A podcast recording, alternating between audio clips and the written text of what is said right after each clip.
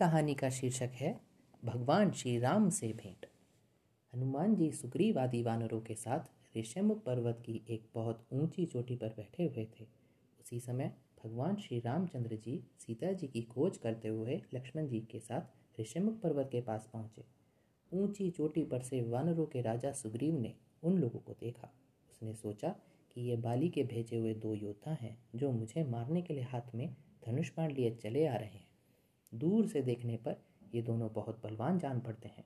डर से घबराकर उसने हनुमान जी से कहा, हनुमान, यह देखो, दो बहुत ही बलवान मनुष्य हाथ में धनुष बाण लिए इधर ही चले आ रहे हैं। लगता है इन्हें बाली ने मुझे मारने के लिए भेजा है।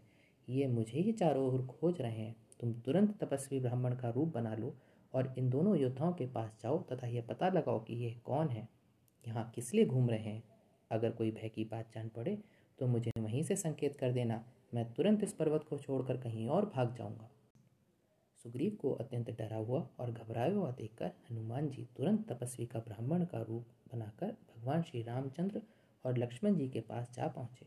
उन्होंने दोनों भाइयों को माथा झुकाकर प्रणाम करते हुए कहा, प्रभु, आप लोग कौन हैं? कहाँ से आए हैं? यहाँ की धरती बड़ी ही कठोर है। आप लोगों के पैर बहुत ही कोमल हैं। किस कारण से आप यहाँ घूम रहे हैं? आप लोगों की सुंदरता देखकर तो ऐसा लगता है जैसे आप ब्रह्मा, विष्णु, महेश में कोई हो या नर और नारायण नाम के प्रसिद्ध ऋषि हों, आप अपना परिचय देकर हमारा उपकार कीजिए। हनुमान जी के मन को अच्छी लगने वाली बातें सुनकर भगवान श्री रामचंद्र जी ने अपना और लक्ष्मण का परिचय देते हुए कहा कि राक्षसों ने सीता जी का हरण कर लिया है।